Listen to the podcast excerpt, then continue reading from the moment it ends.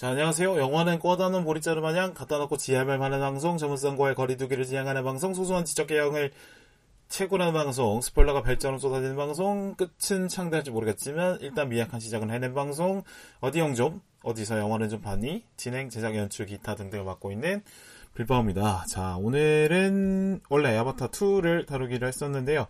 어, 이분이랑 같이 진행을 하기로 했기 때문에 게스트 일정에 맞추다 보니까 1월 1일에 녹음을 하기로 했습니다. 그래서 아바타2는 다음 주쯤에 올라갈 예정일 것 같고요. 이번 주는 서부전선 이상 없다 와 1917을 같이 다루면서 1차 대전 얘기를 좀 해보고요. 그 다음에 재벌집 막내 아들 완결이 됐기 때문에 재벌집 막내 아들도 다뤄보도록 하죠. 그리고 나서 아바타를 좀 다루도록 하겠습니다. 근데 아바타 평가가 저는 재밌게 봤는데 생각보다 반반으로 갈리는 듯 하더라고요. 그래서 그에 대해서 얘기를 해보도록 하죠.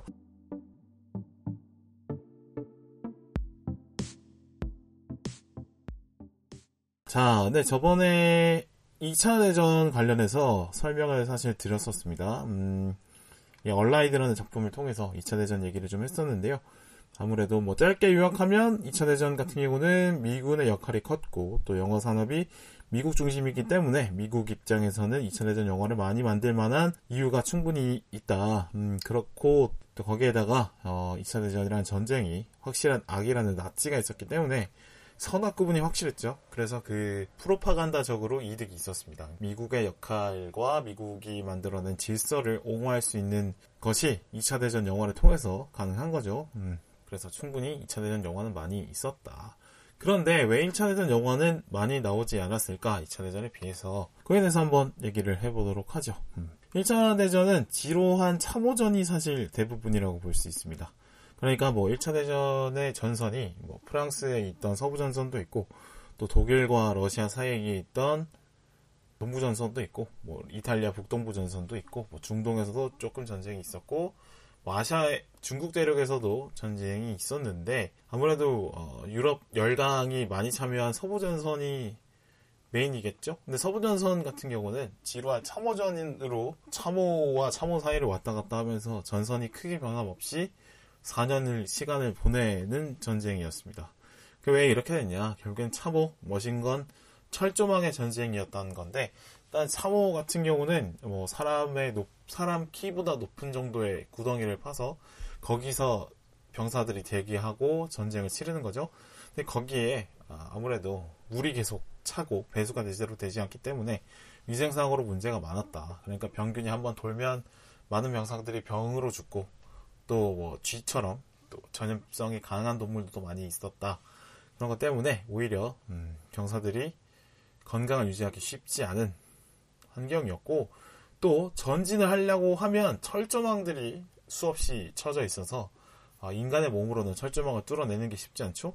근데 거기다가 머신건 그러니까 기관총이 발명이 되면서 기관총은 아, 두 명의 사수만 있으면 음, 기관총의 사거리에 닿는 그 공간을 모두 지배해 버릴 수 있기 때문에 그러니까 머신건 기관총 앞에 서 있는 병사들은 그냥 죽을 수밖에 없는 거죠. 그것 때문에 쉽게 전진이 되지 않았다. 그러니까 참호와 철조망과 머신건에 이세 가지를 한꺼번에 이겨낼 수 있는 전쟁 무기가 발명이 되기 전까지는 그냥 인간이 계속 갈려나가는 상황이었다라는 거죠. 그게 결국에는 그 당시에는 이제 비행기가 발명되지 얼마 되지 않았기 때문에 무장이 잘 되지 않았고 그 당시에는 트럭은 있었습니다만 트럭이 트럭으로는 그 참호를 건너기 쉽지 않죠.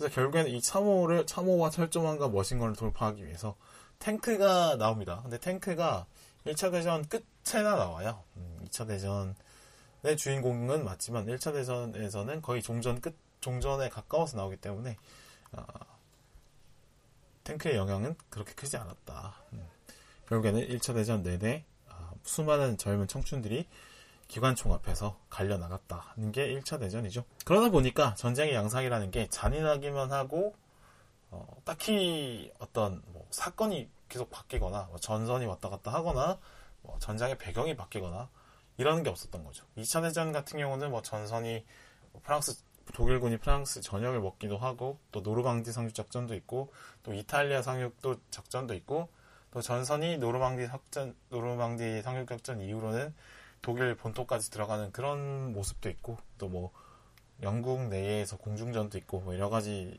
전쟁에서 다룰 만한 것들이 많은데 1차 대전은 생각보다 2차 대전에 비해서 생각보다 단순한 고 지루한 전쟁이었다. 그래서 1차 대전에 관련한 영화가 많지, 어, 많지 않을 수 있었다라고 저는 생각을 합니다. 1차 대전은 전개가 어떻게 되냐면, 음, 독일군이 일단 벨기에를 먼저 점령을 하고요. 그 다음에 프랑스와의 전선을 넓힌 다음에 프랑스와 전쟁을 서부전선에서 붙기 시작하죠. 그래서 영국이 참전을 하고 영국 프랑스군이 그 서부전선 영국 프랑스 군과 독일군이 서부전선에서 붙게 됩니다. 근데 이게 전선을 앞뒤로 살짝 살짝 왔다 갔다 하면 돌파가 되지 않는다고 말씀을 드렸고요. 근데 그 상태가 3년 4년 지속이 되다가 결국에는 미국이 참전을 결정을 하고 또 독일의 동맹국들 오스트리아, 헝가리, 뭐 오스만 제국이 항복을 하면서 전쟁이 끝나게 됩니다.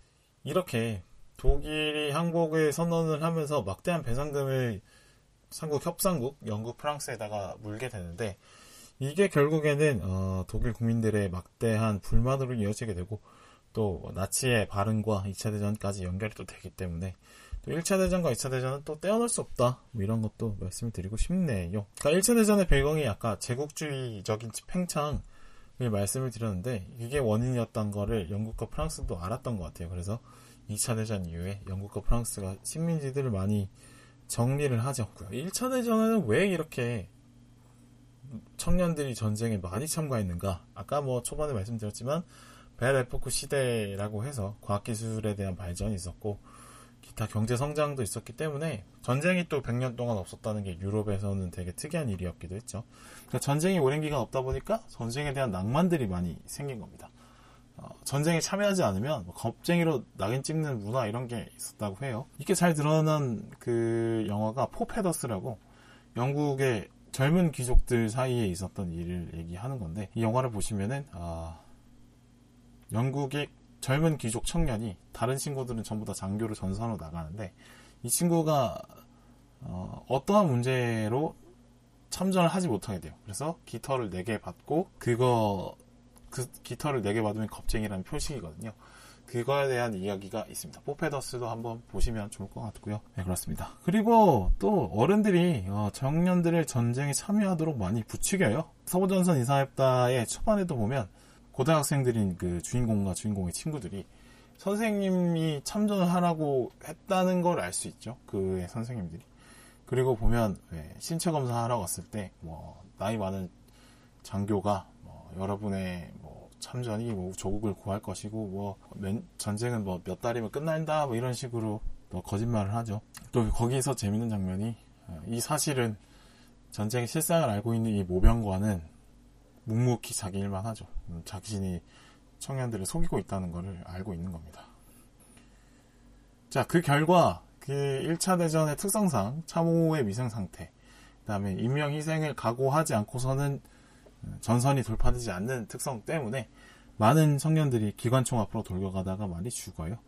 그 결과 전쟁이 끝난 이후에 어, 전쟁에 참여했던 영국, 프랑스, 독일 모두 청년들이 많이 죽으면서 경제 생산성이 떨어졌다는 평가를 받고 있습니다. 특히나 영국의 경우에는 초급 장교로 귀족 청년들이 많이 참가를 했는데 그것 때문에 귀족의 귀족의 숫자가 많이 줄어서 귀족에 대한 사회적 영향력, 뭐 사회 구조가 좀 변화가 있었다 정도로 어, 1차 대전이 그만큼 젊은이들이 많이 죽었다라고 하네요.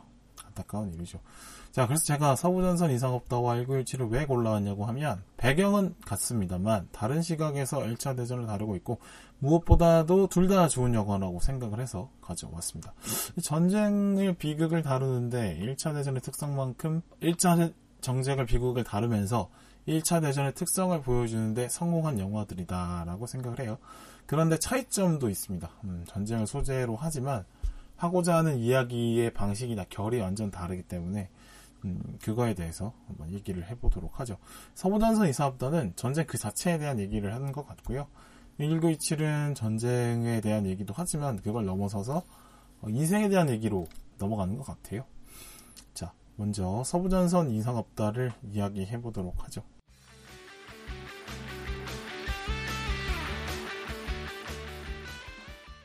자, 서부전선 이상업단은 전쟁의 참혹함과 무의미한 희생을 보여주는데 집중한 영화입니다. 아, 넷플릭스에서 보실 수 있으니까요. 보시길 바라고요.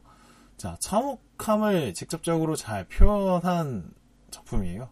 아까 말씀드렸다시피 참호에 불리한 상태를 잘 보여줍니다. 왜 초, 영화 초반에 전장으로 배치된 주인공과 친구들이 배치되자마자 철모로 차오에 차오른 물을 퍼내는 그런 장면도 있고 뭐 쥐떼들이 돌아다니는 것도 묘사가 되죠. 또 병사들의 죽음에 자, 대한 묘사를 가감없이 해냅니다. 뭐 기관총 앞으로 돌진하다가 허무하게 죽는 모습, 폭격 때문에 신체 일부가 막 분리되고 아 신체 일부가 훼손된 모습 이런 것도 많이 나오고요. 부상으로 심각하게 신체가 훼손된 상태에서 치료를 제대로 받지 못해서 죽어가는 모습도 음, 가감없이 다 보여줍니다. 또 시체가 수습이 안 돼서 해골로 된 해골이 된 모습도 보여주죠. 특히나 또 화염 그러니까 주인공의 친구들이 전부 다 약간 비극적으로 좀 잔인하게 죽는 모습을 많이 보여주기 했던 것 같아요. 네. 뭐 화염방사기에 불타서 죽는 친구도 나오고 탱크에 깔려서 깔려 죽는 병사도 표현이 됩니다. 근데 그거 표현들이 제대로 잘 표현이 되어 있다라고 저는 생각이 들어서 목적은 달성을 하고 있다. 라고 말씀을 드리고 싶네요. 그리고 전쟁에서의 죽음이 참 비극적이면서 어이가 없는 경우가 많다. 그러니까 뭐 열심히 싸우다가 주면 차라리 의미라도 찾을 수 있겠는데 그런 의미조차 찾을 수 없는 허망한 죽음들도 많이 표현을 합니다. 아, 그 주인공과 친했던 전우들 중에 다리가 불편해져서 어, 전쟁 후에 뭐 산림 관리원을 하고 싶어 했던 그 동료는 다리 때문에 그 산림 관리원을 못하겠다는 것을 깨닫고 포크로 그러니까 음식을 먹으라고 갖다 준 포크로 자신의 목을 찔러서 자결을 하고 그렇습니다. 얼마나 좀 허무합니까? 예. 종전을 앞두고 거위를 훔치러 갔다가 거기서 음, 주인집 꼬마에게 죽는 카트도 나오고 제일 허무한 거 어떻게 보면은 주인공 파울의 죽음이죠. 종전을 앞두고 마지막 돌격에서 잘 싸우다가 종전 3초 전에 칼에 찔려서 죽는 파울. 그러니까 파울은 거기서 열심히 싸울 필요가 없었는데 아 전쟁 오래 오래 치르다 보니까 눈이 돌아서 또 열심히 싸웠던 거죠. 자 이렇게 전쟁의 참혹함을 직접적으로 잘 표현해서 전쟁에 반대하는 반전의 메시지를 잘 전달을 했고요. 또 전 전쟁이 왜 이렇게 1차 대전에서 왜 이렇게 많은 희생이 발생했는지에 대한 그 원리를 잘 설명을 했어요.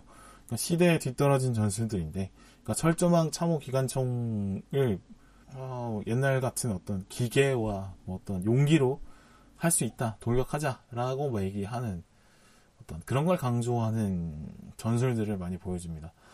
글쎄요, 뭐 가능했었 그런 어떤 용사의 기계 뭐 용기 이런 걸 강조해서 그게 전략에 낄 수도 있죠. 근데 그게 만약에 기관총 같은 무기가 없었다고 하면 그러니까 기관총처럼 두 명이 몇백 명을 상대할 수 있는 그런 미치 무기가 없고 어느 정도의 어떤 숫자가 많이 숫자가 어느 정도 비슷하면 기세 싸움이 될, 거, 될 만한 정도의 수준의 무기들만 있었다면 당연히 용기를 강조하는 것도 괜찮은데 용기를 강조해서 될 게 아닌 상황인 거를 알면서도 그렇게 어, 장교들이 병사들을 밀어 넣었다는 거를 잘 보여줍니다. 자 여기서 제일 제가 재밌게 봤던 거는 아 그리고 장교들의 마인드가 상당히 문제였던 것 같아요. 그러니까 그 당시에는 계급 사회가 완원 완고했기 때문에 어, 귀족이면 장교로 참전하고 일반 평민이면 뭐 병사로 참전하고 이렇게 된 거, 되는 거겠죠. 음. 그러니까 같은 인간으로 안 보고 군 같은 군인이지만 뭐 역할에 따라서 계급이 나눠져 있는 정도로 생각하지 않고 사회의 계급이 그대로 군대 계급으로 이어졌기 때문에 어, 병사들의 목숨에 대한 값어치를 높게 생각하지 않았던 것 같아요. 그러다 보니 그냥 젊은 남성의 육체를 그냥 소모할 수 있는 군수품 정도로 생각한 것 같습니다. 그러니까 이렇게 무식하게 돌격을 하면 많은 사상자가 나오는 걸 알면서도 돌격을 계속 고집을 했던 거겠죠. 그러니까 어, 젊은 남성들에게 참전을 강요하고 또 참전하기 전에 신체 검사에서 신체를 이렇게 검사하고 따져보는 게 결국에는 군수품의 품질을 따져보는 검수와 똑같은 같은 거였다는 생각이 들었습니다. 끔찍하죠. 음. 그리고 자 전쟁이 왜 전쟁이 왜 이렇게 발생을 하는가의 원인을 정확하게 저는 짚었다고 생각해요. 그러니까 지도층의 마음에 달려 있었던 거죠. 소설 원작에서는 없는 영화에서 강조된 부분이라고 하는데 그러니까 전쟁의 발생 원인은 음, 딱히 뭐 거대한 뭐 민족주의적인 뭐 음, 민족적인 뭐 목표가 있어서 아니면은 뭐 정의를 위해서 이러는 게 아니라 결국에는 그냥 어, 고위층들의 자존심 싸움일 뿐이다라고 말해주는 것 같습니다. 고위 장교들 같은 경우는 전쟁을 지도로만 보겠죠. 실제 전선에 나가지 않으니까요. 음, 이른바 우리가 뭐 게임을 하면서 느끼는 그런 시점에서 전쟁을 바라보고 있는 겁니다. 보면은 뭐 스타크래프트나 뭐 기타 전쟁을 다루는 게임들 그게 역시 뭐 어, 1인칭 슈팅 게임이든 뭐 전략 게임이든 어쨌든 간에 어, 게임의 시점에서 게임으로 전쟁을 경험하면 사실 어, 죽음, 사람의 죽음을 표현하는 건데 실제로 죽는 건 아니기 때문에 별다른 감흥이 없지 않습니까? 이거랑 똑같이 지도로 전쟁을 보다 보니까 그 지도 지도를 보고 지도에다가 내린 그 판단이 결국에는 인명 피해로 이어지고 있는데 그게 인명 피해로 자기 눈앞에 펼쳐지지 않으니까 그게 심각하다고 생각하지 못하는 거죠. 네. 실제 전선에 나가지 않은 사람이 수많은 목숨을 다루는 이 구조가 전쟁이라는 이 비극이 사실 좀 말이 안 되는 거다라고 지적을 잘 해냈던 것 같습니다. 음, 결국에는 이제 군인, 군인 귀족, 이 사람들의 어떤 자존심 싸움, 이런 것 때문에 이런 거를 이런 것 때문에 전쟁을 하고 전쟁을 쉽게 포기 못하는 건데 그걸 왜곡심이나 뭐 사나이 자존심이나 청년들의 경쟁의식이나 이런 걸 자극해서 전선에 계속 나가도록 부추겼다. 이게 문제다라는 생각을 하게 됐고 음, 영화에서 그걸 잘 지적해냈다라고 생각을 하고 있습니다. 아 이런 걸 보니까 전쟁은 결국에는 지배층이 원하는 바를 위해서 피지배층이 희생당하는 것밖에 되지 않지 않나라는 생각을 하게 됐어요. 올해 초에 벌어진 러시아 우크라이나 전쟁, 그러니까 우크라이나 침공을 보면 그러니까 푸틴의 어떤 욕심 때문에 러시아 청년들이 징집을 당하고 또 러시아 아 우크라이나 전쟁에 참전을 하게 되는 거잖아요. 근데 이 평범한 러시아 청년들이 우크라이나 정복을 해서 국토가 넓어진다고 한들 이 청년들의 삶에서 어떻게 달라질지 확실하게 알 수가 없고 무엇보다 목숨을 걸어서까지 해야 될 일은 사실 아무것도 없죠. 목숨보다 소중한 게 없는데 결국에는 이제 푸틴의 어떤 자존심, 욕심 때문에 전쟁을 시작을 했다. 이게 어떤 어떤 이득이나 되는지 러시아 병사 청년들에게 설득이 되는지 저는 절 궁금하고요. 당연히 우크라이나 국민들에게는 뭐 많은 하늘의 날벼락 같은 세월이 지금 1년이 넘어가고 있는 거죠. 결국 이렇게 젊은이들이 어른들에게 착취당하는 경우가 꽤나 많다. 그거를 참 저도 살면서 많이 느낍니다. 예, 아낌없이 사랑을 주거나 뭐 순수한 호의를 베푸는 어른들은 뭐 우리 부모님, 뭐 친척 정도 아니면 정말 좋으신 선생님들 이렇게나 있고 음, 세상에는 어른들 중에 젊은이들의 어떤 걸 착취해서 자신의 이득을 취하려고 하는 나쁜 어른들도 꽤 많다. 근데 그런 어른들이 어, 나라를 이끌게 되면 전쟁을 막 만들고 또 거기서 전쟁에서 젊은이들이 희생이 되고 이런 거 아닐까. 음, 이런 전쟁들이 계속 반복이 되온 게 인류의 역사이기도 한 거죠. 이렇게 전쟁의 참상을 보여주는 데만 그쳐도 충분히 좋은 전쟁 영화라고 할 수 있는데 이렇게 전쟁의 원인까지 효율적으로 잘 짚어냈다는 게 이 영화를 잘 좋게 볼 수 있는 그런 지점이라고 생각을 합니다. 음, 1차 대전의 특징을 정말 잘 다뤘어요. 작전의 효율이 떨어진다는 것도 음, 그렇게 잘 보여줘 줬고요. 워낙 이 1차 대전이라는 전쟁이 좁은 공간 안에서 수많은 목숨이 사망을 했던 어떤 그런 압축적으로 사망을 했다고 표현을 해야 될까요? 어, 그런 거기 때문에 전쟁의 비극을 보여주는 데는 1차 대전이 어떻게 보면 가장 적합한 전쟁이지 않나 이런 생각을 합니다. 죽을 줄 알면서도 이 좁은 공간에 청년들을 밀어넣었던 이 각 국가의 지도 장교들 이게 문제가 참 있는 거죠. 어, 다른 전쟁들 같았으면 전선이 왔다 갔다 하면서 어, 전선이 움직인 그 지역의 시체가 이렇게 시체들이 사상자가 퍼져 있어야 되는 건데, 근데 이 서부 전선 같은 경우는 전선의 변화가 별로 없고 그 안에서 어, 좁은 지역에 수많은 시체들이 놓여 있게 되는 거였던 것 같습니다. 그래서 1차 대전만큼 어떻게 보면은 이 수많은 희생이 이렇게 많이 발생하는 게 전쟁이라는 거를 시각적으로 표현하기에는 가장 1차 대전이 적합하지 않나. 네, 그만큼 1차 대전이 잔인하고 험한 죽이 많았다라고 생각을 하고요. 뭐 이걸 보니까 확실한 승자는 확실히 없다. 그러니까 전쟁이라는 게 뭐 절대 나선 안 되고 난다고 하면 승자든 패자든 모두가 많은 것을 잃게 된다. 그러니까 전쟁은 어, 일어나선 안 된다라는 거를 다시 한번 깨닫게 되고요. 음, 특히나 이 1차 대전의 서부 전선 같은 경우는 영국, 프랑스, 독일 뭐 새로운 영토를 획득한 것도 아니고 그냥 그 세 국가의 많은 생명이나 자본을 그냥 갖다 버린 것밖에 안 됐거든요. 네. 그런 낭비 때문에 엄청난 고생들을 또 몇십 년간 또 했던 거고요. 그런 이 전쟁의 참혹함, 무의미함, 엄청난 자본의 낭비, 있어 자원의 낭비 이런 것들 전쟁이 일어나서는 안 될 이유를 잘 표현한 작품이라고 생각합니다. 이 작품의 나, 이 작품의 구성 요소, 이야기, 뭐 시각적인 묘사, 뭐 연기, 뭐 비주얼, 뭐 이런 것들, 연출 이런 것들이 어, 반전이라는 메시지를 향해서 잘 정렬된 작품이었다고 저는 봤습니다. 네. 그래서 뭐 딱히 뭐 아쉬운 점이다 이렇게 볼 것도 없었고 정말 좋은 영화였다고 생각해요. 네. 특히나 어, 이 젊은 청년들의 희생이 얼마나 이렇게 많이 반복됐고 어이없게 반복이 됐 어이없게 반복이 됐고 음, 그런 지점들을 잘 표현했다고 생각합니다. 저는 이 영화를 보면서 뻗치는 생각들이 지금 유럽에서 유럽이 전 세계적으로 가장 인권 의식에 대해서 관심이 많고 그에 대한 어떤 홍보나 뭐 하는 활동들을 하죠. 특히나 독일이 그런 걸 많이 하죠.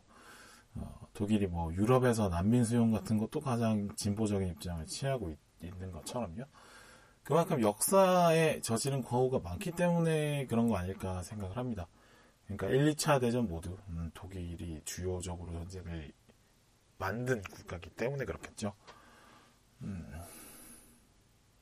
그러니까 유럽이 얼마나 많은 식민지를 자신들의 욕심 때문에 만들었고 또 그 식민지를 통해서 어, 거기에 식민지에 사는 주민들에 대해서 엄청난 수탈을 했는지 그거 그리고 많은 전쟁을 일으키면서 수많은 청춘들을 국가의 이름으로 죽게 했는지 어, 인권을 짓밟고 생명을 가볍게 여겼기 때문 했는 것들을 이제 몇백 년씩 했고 그거에 대한 반성으로 어, 지금의 유럽의 진보적인 어떤 태도가 나오는 거 아닐까 생각을 하고요.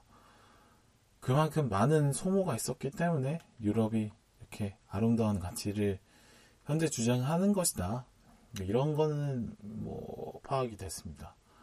그러니까 유럽 사회가 처음부터 막 우수하고 멋진 사람들이 많고 사상적으로 발전해서 이런 게 아니라 그만큼 가오를 많이 저질렀고 반성할 거리들이 많아서 그런 것이다.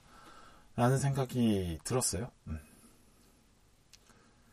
이런 거를 좀 나쁘게 보면, 약간 음모론적으로 보면, 유럽이 더 이상 어떤 팽창할 수 없는 거를, 성장할 수 없는 것을 인정을 하고, 그냥 인권적으로, 인권이라는 사상적인 헤게모니를 이렇게 장악하면서, 음, 뭐, 신흥국들 있죠? 중국, 터키, 러시아 등등에게, 이제, 유럽의 기준에 맞는 인권이나 민주주의, 가, 민주주의적인 가치를 대면서 압박을 하고 있는 어떤 카드로 쓰고 있는 것일 수도 있겠다. 는 생각을 합니다. 뭐 국제 정서, 국제 정치나 뭐 국제 정치는 냉혹하니까요. 네, 그것 역시 뭐 물론 인권, 환경 이런 거 당장에 강조해야 되는 거 저도 동의를 합니다만 그것이 어떻게 보면 유럽 국가들에게 유럽을 끌어가는 국가들에게서는 외교적인 카드로도 쓸 수 있는 것이다 라고 생각을 하긴 합니다. 모든 어떤 가치가 상대적이고 절대적인 것은 없기 때문에 당연히 또 유럽이나 미국의 압박을 받고 있는 신흥 국가들 입장에서는 그런 어떤 잣대들이 고깝게 느껴지는 것도 어느 정도 일견 이해가 되죠. 뭐 그렇다고 또 새로운 전쟁을 해도 된다. 그러니까 어차피 전에 뭐 유럽, 서구, 미국 뭐 몇백 년씩 쟤네가 해먹고 나서 이제는 못 해먹을 것 같으니까 이제 전쟁 그만하자 이렇게 얘기하는 거 아니야? 라고 생각이 든다고 해서 또 전쟁을 일으키는 것은 절대 일어나서는 안 될 일이다. 라고 생각이 듭니다. 네. 전쟁 말고 음, 새로운 어떤 방법으로 어, 갈등을 해결하는 방법을 찾아야 되고 그것에 익숙해져야 되는 게 앞으로 남은 인류의 과제이겠죠. 네, 두 번째로는 1917 얘기를 해보도록 하겠습니다. 자, 1차 대전은, 아, 1917은 1차 대전에 참국, 참전한 영국군의 이야기죠. 1917은 전쟁 영화는 맞지만 메시지는 전쟁을 넘어서는 그런 영화라고 생각이 듭니다. 전쟁에 대한 참혹한 묘사는 나오지만 그게 아니라 좀 배경으로 쓰이는 정도라고 생각이 들었어요. 음, 그거에 대한 얘기는 첫 번째로 그 근거로 제가 생각하는 거는 one continuous shot이라는 촬영 기법이죠. 아, 그러니까 롱테이크를 여러 개 붙여서 한 번도 컷을 쓰지 않은 것처럼 보이는 촬영 기법, 뭐 편집 기법이라고 하는데 어떻게 보면 영화의 장점이라는 게 시공간을 마음대로 편집할 수 있는 게 영화의 장점인데 그러니까 시공간을 마음대로 편집해서 이야기에 맞게 재편집하는 게 영화의 장점이고 그렇기 때문에 현실에서 없는 어떤 극적인 장면들이 영화에서는 볼 수 있는 건데 그걸 포기하는 시도인 거죠. 이 원 컨티뉴스 샷은요. 음, 영화는 시공간의 이야기를 순서대로 편집해서 보여줍니다. 그러니까 영화에서는 이동에 대한 제한이 없는 겁니다. 공간에도 제한이 없고 시간에도 제한이 없어요. 그러니까 영화 속 이야기상에서는 방구석에 앉아 있는 제가 다음 컷에서 우주로 나가 있는 것도 영화 속에서는 말이 되죠. 그리고 제가 지금 2022년에 살고 있다가 조선시대로 가도 영화 속에서는 말이 됩니다. 영화니까요. 물론 그, 그거에 대한 설명을 나중에 해야 되긴 하지만 어쨌든 물리적인 제약은 전혀 바뀌지, 받지 않기 때문에 시공간을 마음대로 자기 이야기에 맞춰서 펼칠 수가 있습니다. 영화에서는 그러니까 이동의 시간이 필요 없는 거예요. 뭐 예를 들어 볼까요? 어, 두 사람이 뭐 5시에 왕십리역에서 만나서 5시 반에 광화문에 도착해서 교보문고에 들어가는 이야기를 찍는다고 합시다. 영화에서는 두 가지만 보여주면 되죠. 5시에 왕십리역에서 두 사람이 만나는 거 한번 보여주고 그 다음에 5시 반에 광화문 교보문고에 들어가는 두 사람을 보여주면 됩니다. 그러니까 씬 두 개로 표현이 가능하죠. 그렇죠. 이동시간 30분까지 다 보여줄 필요가 없습니다. 이동시간 30분이 나머지에 큰 의미를 갖지 않는다면 굳이 보여줄 필요가 없는 겁니다. 그러나 현실에서는 30분의 이동시간이 반드시 필요하죠. 왕십리역에서 만났으니까 서왕십리역, 신당역, 동영문역, 을지로 4가, 을지로 3가, 을지로 입구, 시청에서 내려서 한 10분 정도 광화문 교보문까지 걸어가는 시간. 30분이 표, 30분이 있어야지만 이동이 이루어집니다. 그것은 왜 그러냐? 왕십리역과 광화문 사이에 엄연한 물리적 공간이 존재하기 때문이죠. 그래서 그거에 따라서 그 공간을 이동하는 데 필요한 시간도 사라지지 못합니다. 근데 영화 속에서는 시간을 없앨 수 있는 거죠. 근데 1917은 음, 다른 영화들과 다르게 어, 공간에 맞춰서 시간 흐름을 생략하는 게 원래 일반적인 영화인데 시간 흐름에 맞춰서 공간을 편집한 거예요. 그러니까 방법이 다른 거죠.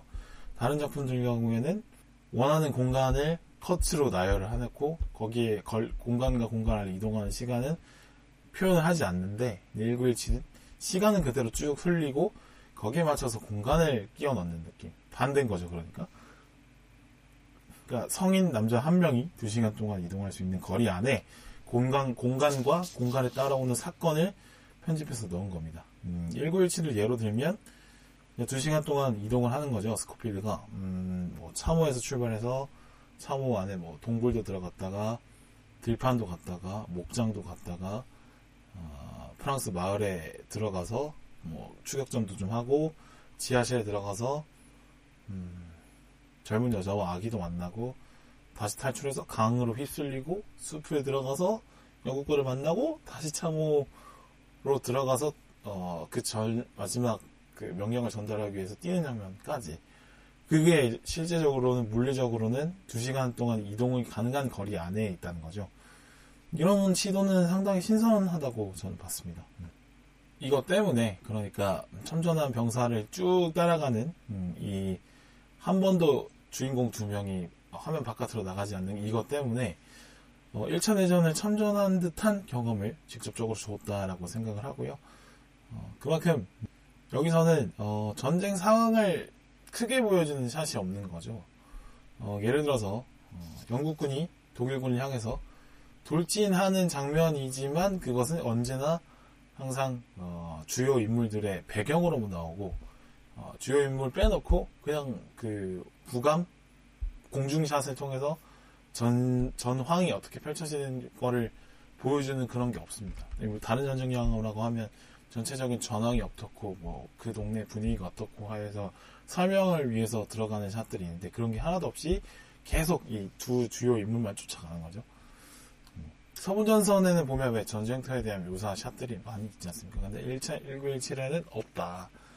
이런 것 때문에 어떻게 보면 어, 전쟁을 다루고 전쟁이 배경일 뿐 전쟁 이야기를 하는 것이 아닐 수 있다라는 걸 거기서 한번 알 수 있는 것 같습니다. 네. 그리고 전쟁 영화가 아닌 것 같다라는 판단을 제가 이거를 저번에도 한두 번 보고 이번에 또 봐서 한 세 번, 네 번째 보게 됐는데 확신을 하게 됐어요. 이번에 보면서요. 그러니까 전쟁 영화라면 실제 사건을 거의 재현하는 경우가 많죠. 뭐 서부전선 거의 없다는 아, 아 그렇 서부전선 거의 없다 말고 뭐 실제 사건 진행에 대해서 자막으로 설명하는 경우들이 사실 많거든요. 뭐 스탈린그라드라는 영화를 보면 1944년 겨울 뭐 스탈린그라드에 남은 독일군은 뭐 전쟁 수행력을 상실하고 얼어 죽어 갔다 뭐 이런 식의 자막이 항상 들어가요. 그러니까 이 자막이 들어간다는 거는 뭐냐? 그러니까 전쟁의 전황을 실제로 재현하는데 이 영화의 목적이 있다라는 거를 보여주는 거죠. 근데 1917은 그런 게 없습니다. 어, 마지막에 뭐, 샘 맨데스 감독의 삼촌? 할아버지? 뭐 이래야 대한, 어, 이 사람의 이야기에 영감을 받았다는 걸 얘기를 하지. 근데 그것은 사실에 대한 얘기는 아니니까요. 그리고 스코필드의 화, 스코필드의 뭐 활약이 실제 1차 대전 안에서 어떤 영향이 있었는지 이런 거에 대해서 설명하지 않습니다. 네.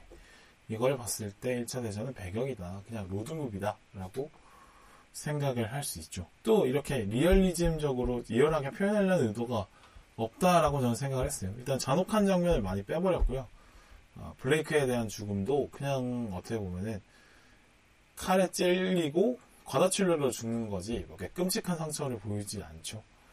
음, 그리고 스코필드가 적을 뭐 무찌르는 장면도 꽤 나오는데 잔인하게 뭐 나오는 장면이 하나도 없습니다. 네, 그런 걸 봤을 때 전쟁을 리얼리즘적으로 표현하려는 의도는 없었다. 특히나 그 뭐 프랑스 마을 씬 같은 경우 사실 거의 뭐 환상에 가깝죠. 그 밤인데 약간 불꽃놀이를 하고 있는 듯한 느낌을 주는 그런 묘사를 하는 거 볼 때는 음, 전쟁 자체를 아주 세세하게 리얼하게 묘사할 여는 없는 영화였다. 그러니까 결국에는 다른 얘기를 하고 싶은 영화다라는 게 제 결론입니다. 자, 1917을 새로 또 보니까, 음, 아, 이거는 1917의 두 주인공의 여정이 어떻게 보면 삶으로 비유한 걸 수도 있겠다. 라는 게 생각이 들었고요. 제 비유가 맞는지 한번 들어봐 주실래요? 아, 비유라는 게 안 맞을 수 있습니다, 당연히. 아, 그러니까 참호라는 게 어떻게 보면 길게 이어진 길이잖아요. 근데 자신이 이어진, 자신에게 어떤 주어진 인생길이라는 게 앞으로 쭉 나아가기만 해야 됩니다. 그러니까 주변 상황이 어떻게 돌아가는지 잘 못해요. 어떻게 보면 일단 자기 일에 집중해야 되죠. 앞으로는 나아가야 하는 게 어떻게 보면 자기 인생인데 그게 좀 참호랑 좀 닮아 있지 않나? 이런 이건 약간 억진가요? 한번 해보고요. 저는 블레이크가 스코필드를 파트너로 선택하는 순간 이 둘의 관계는 아버지와 아들 관계로 볼 수 있다는 생각이 들었어요. 그러니까 사, 스코필드는 블레이크가 자신을 선택했기 때문에 이 여정을 시작하게 되죠. 삶이라는 것도 어, 자신의 선택 없이 시작이 됩니다. 그런 거죠. 그러니까 블레이크는 스코필드에게 생명을 산산 아버지가 되는 거라고 그런 관계라고 볼 수 있겠죠. 뭐 이걸 뭐 부모님과 자식의 관계로 성별을 바꿔서 볼 수도 있는데요. 근데 이거는 뭐 전쟁 영화고 주인공이 둘 다 남자이기 때문에 그냥 아버지와 아들 관계로 한번 해석을 해볼게요. 자, 블레이크는 지도를 볼 줄 알지만 스코필드는 지도를 볼 줄 모릅니다. 그러니까 스코필드는 블레이크가 제시하는 대로 따라갈 수밖에 없죠. 아들들은 보면 아버지가 제시한 길을 초, 생 초반에는 뭐 별 생각 없이 받아들이게 되잖아요. 음. 당연히 아버지가 보여주는 길이 대부분이니까요. 근데 또 보면 위험해서 블레이크가 아 블레이크가 스코필드를 위험해서 구해주잖아요. 그 독일군의 벙커가 무너졌을 때. 그러니까 블레이크는 스코필드가 죽을 뻔한 위기에서 살려주는 거죠. 이거 어떻게 보면 아직까지 신체적으로 미약한 아들들을 아버지가 지켜주는 것과 비슷하다고 볼 수 있겠죠. 또 블레이크가 목장에서 허무하게 죽고 나서 블레이크의 미션을 스코필드는 자신의 것으로 받아들이게 됩니다. 그러니까 아버지가 죽고 나서야 아버지와 서, 아버지와 아들이 결별하고 나서야 더 이상 어리광 부리는 존재가 아니라 스스로 살아가는 목표를 생각하고 받아들이고 그걸 스스로 받아들이고 이제 그거에 대해서 열정을 다 하게 되는 건데 음, 아버지와 아들들의 관계를 보면 음, 아들들은 보면 아버지의 삶의 목표를 스스로 받아, 스스로 자기 것으로 내면으로 받아들이는 경우들이 꽤 많죠. 뭐 가업을 승계하는 경우들이 많이 있는 거고요. 아니면 직업을 아버지와 똑같이 하는 경우들이 많고 또 아버지들이 그런 걸 원하기도 하죠.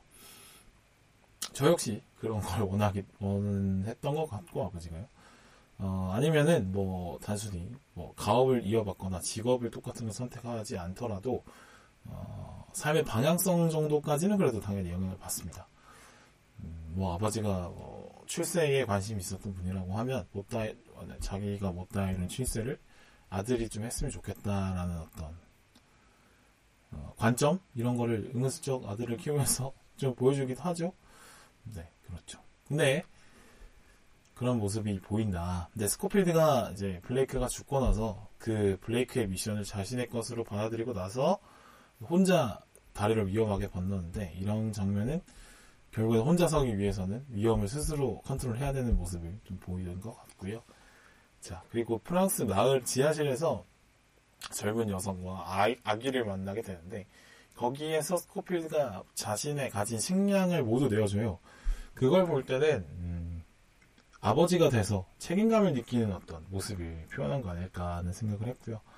또, 그 여성이 지하실에 같이 있자, 가지 마라, 위험하다라고 말리지만, 결국에는 어, 책임, 맡은 바 때문에 가족을 등, 등지고 떠나는 아버지의 모습을 저는 거기서 좀 봤던 것 같습니다. 네.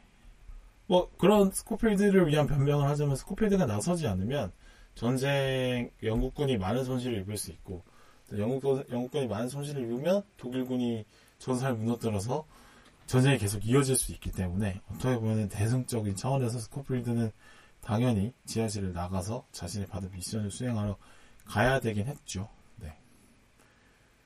그렇죠. 근데 보면은 왜 어떤 사회적인 국가 차원에서 큰 일을 하시는 분들이 어, 자신의 본인의 가정은 또 못 돌보는 경우가 생기는데 어, 또 보면은 이 지하실 지하실을 떠나지 말라고 얘기를 들었음에도 음, 지하실을 떠나는 스코필드의 모습이 약간 그 모습과 좀 겹치지 않았나 하는 생각이 듭니다. 예, 그런 생각을 해봤고 스코필드가 결국에는 어, 목숨을 내걸고 어, 자신의 맡은 바 미션을 최선을 다해서 해냅니다. 예. 그리고 그 모든 미션을 끝내고 나서 엄청난 뭐 전쟁이 끝나는 것도 아니고 어, 뭐 포삭을 맞는 것도 아니고 결국엔 스코필드가 하는 건 나무 밑에서 쉬는 거예요. 그러니까 목숨을 걸고 엄청나게 긴 거리를 달려왔는데 그 달려온 시간 뒤에 엄청난 영광이 찾아올 것 같지만 그냥 결국에는 오는 건 평범한 안정이라는 거죠. 음, 뭐왜 이렇게 젊은 시절 뭐 가족들 건사한다고 열심히 사시던 아버지들이 은퇴 뒤에는 그냥 소박하게 뭐 기농을 하시거나 아니면 뭐 등산에 다니시거나 소소하게 사시는 거의 모습이 좀 생각이 났어요. 네 그런 거 같지 않 생각이 났습니다. 아니면은 더 나아가서 음, 우리가 뭐 인생의 거대한 목표를 향해서 대부분 뛰어가는데 뭐 고등학생이라면 대입을 위해서 대학생이라면 뭐 취업을 위해서 취업을 했다면 뭐 가정을 꾸리기 위해서 뭐 열심히 뭐 승진을 위해서 열심히 뛰어가는데 사실 그 목표를 잃었다는 순간에 밖에 달라지는 건 없죠. 뭐 갑자기 막 폭죽이 터지고 막 뭐 통장 잔고 팍 터지고 막 이러진 않잖아요. 그냥 또 다른 목표가 생기기 전까지 잠깐의 쉬는 시간이 주어진다 정도 말고는 뭐 인생이 끝나지 않는 순간까지는 또 목표를 세우고 나면 또 다른 목표를 또 세워야 됩니다. 사실 그게 인생의 어떤 뭐 씁쓸한 점, 음, 죽을 때까지는 절대 실수 없고 영원히 실수 없다 이런 건데 그런 모습이 어떻게 보면 나무 밑에서 쉬는 스코필드를 보면서 느껴졌어요. 스코필드 그거 미션 끝냈다고 집에 돌아가는 거 아니거든요. 음. 할 일이 또 남아있죠. 예. 어쨌든 간에 이 1917의 스토리가 음, 삶으로 삶으로 해석해도 충분히 이야기해도 된다. 어떻게 보면 감독의 의도는 여기에 있지 않나라는 생각이 들고요. 그렇다고 해서 1917이 뭐 1차 대전에 대한 역사적 사실이나 진실을 왜곡하는 느낌은 전혀 없었습니다. 네. 여기서 제일 중요했던 순간은 블레이크의 주, 블레이크가 죽는 순간, 스코필드가 블레이크의 미션을 자신의 것으로 받아들이는 순간이 제일 중요했던 순간인 것 같아요. 블레이크가 죽을 때 결국엔 스코필드의 홀로서기가 시작이 되는 거죠. 스코필드는 거기서 뭘 깨달았을까 제가 추측을 해보자면 전쟁터에서는 귀찮아하고 뭘 안 하려고 하고 피하려고 해도 죽음을 피할 수가 없구나. 그런 걸 알게 되는 것 같아요.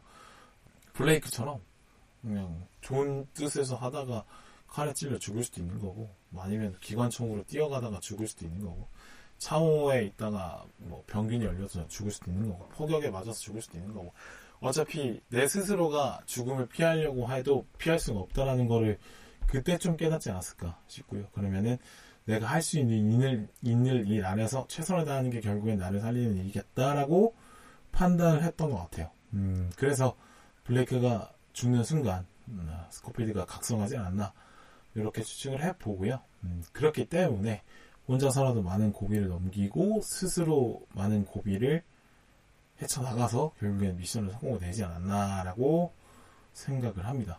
음, 이걸 볼 때 1917을 삶에서 빗대어 해석을 해석해 볼 때 어, 떤 메시지가 있을까 한번 생각을 해봤는데요. 음, 역시나 삶은 내, 삶, 내 마음대로 지어지는 게 아니다.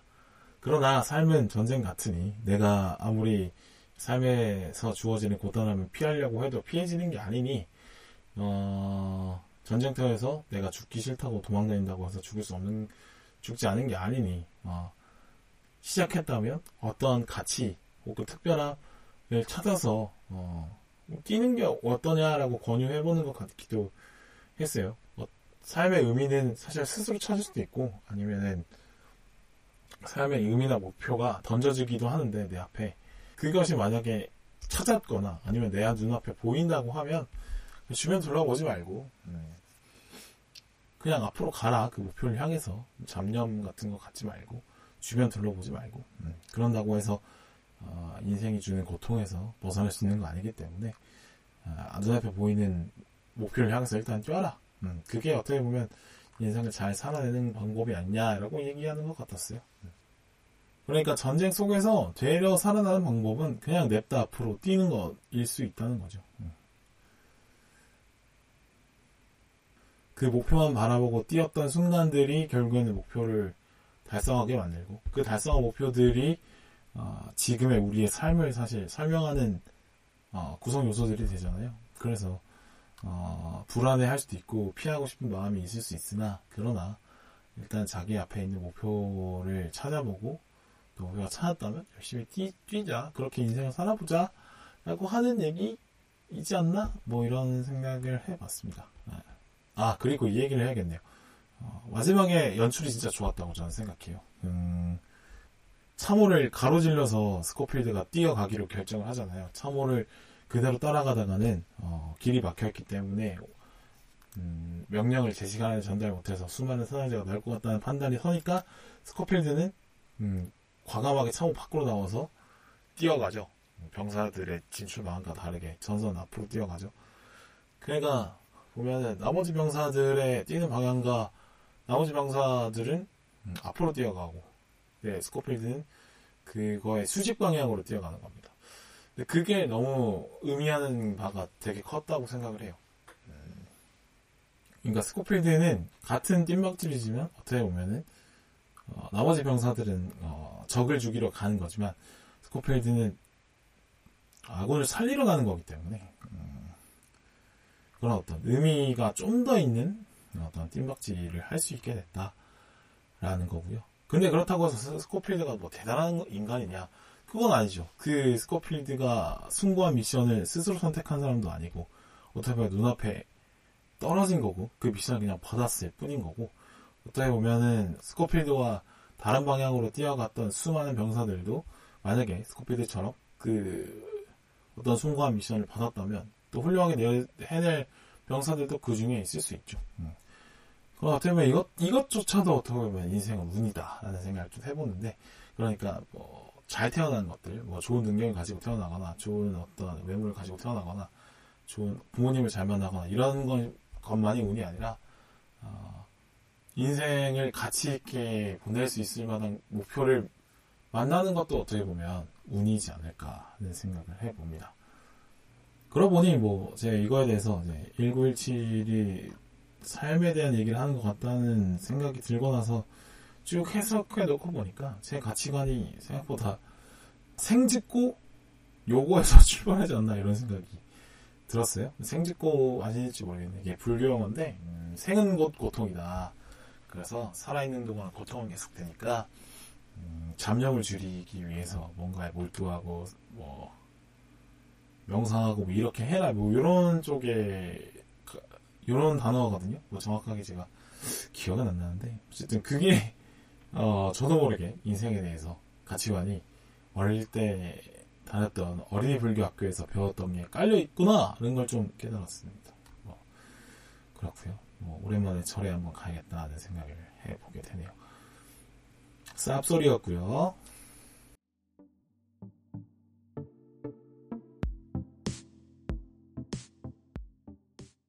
자, 오늘은 어, 1차 대전을 다뤘던 두 영화에 대해서 이야기해 봤고요. 뭐 정리하자면 서부전선은 전쟁 그 자체에 대한 메시지를 많이 담았고 그 메시지가 아주 강렬하게 전달되기 위해서 영화적 장치를 잘 깔았다. 그래서 좋은 영화다라고 볼 수 있다라고 얘기를 드렸고 1917은 전쟁을 배경으로 했을 뿐 인생 얘기를 한 영화 같다라고 말씀을 드리고 그리고 그거를 잘 전달하기 위해서 one continuous shot 같은 장치를 잘 활용했다. 그리고 이야기의 구성도 어떻게 보면 비유와 상징을 활용해서 스코필드와 블레이크의 여정을 삶으로 녹여 삶 삶에 대한 비유로 잘 녹였다 하는 것을 확인해 봤습니다.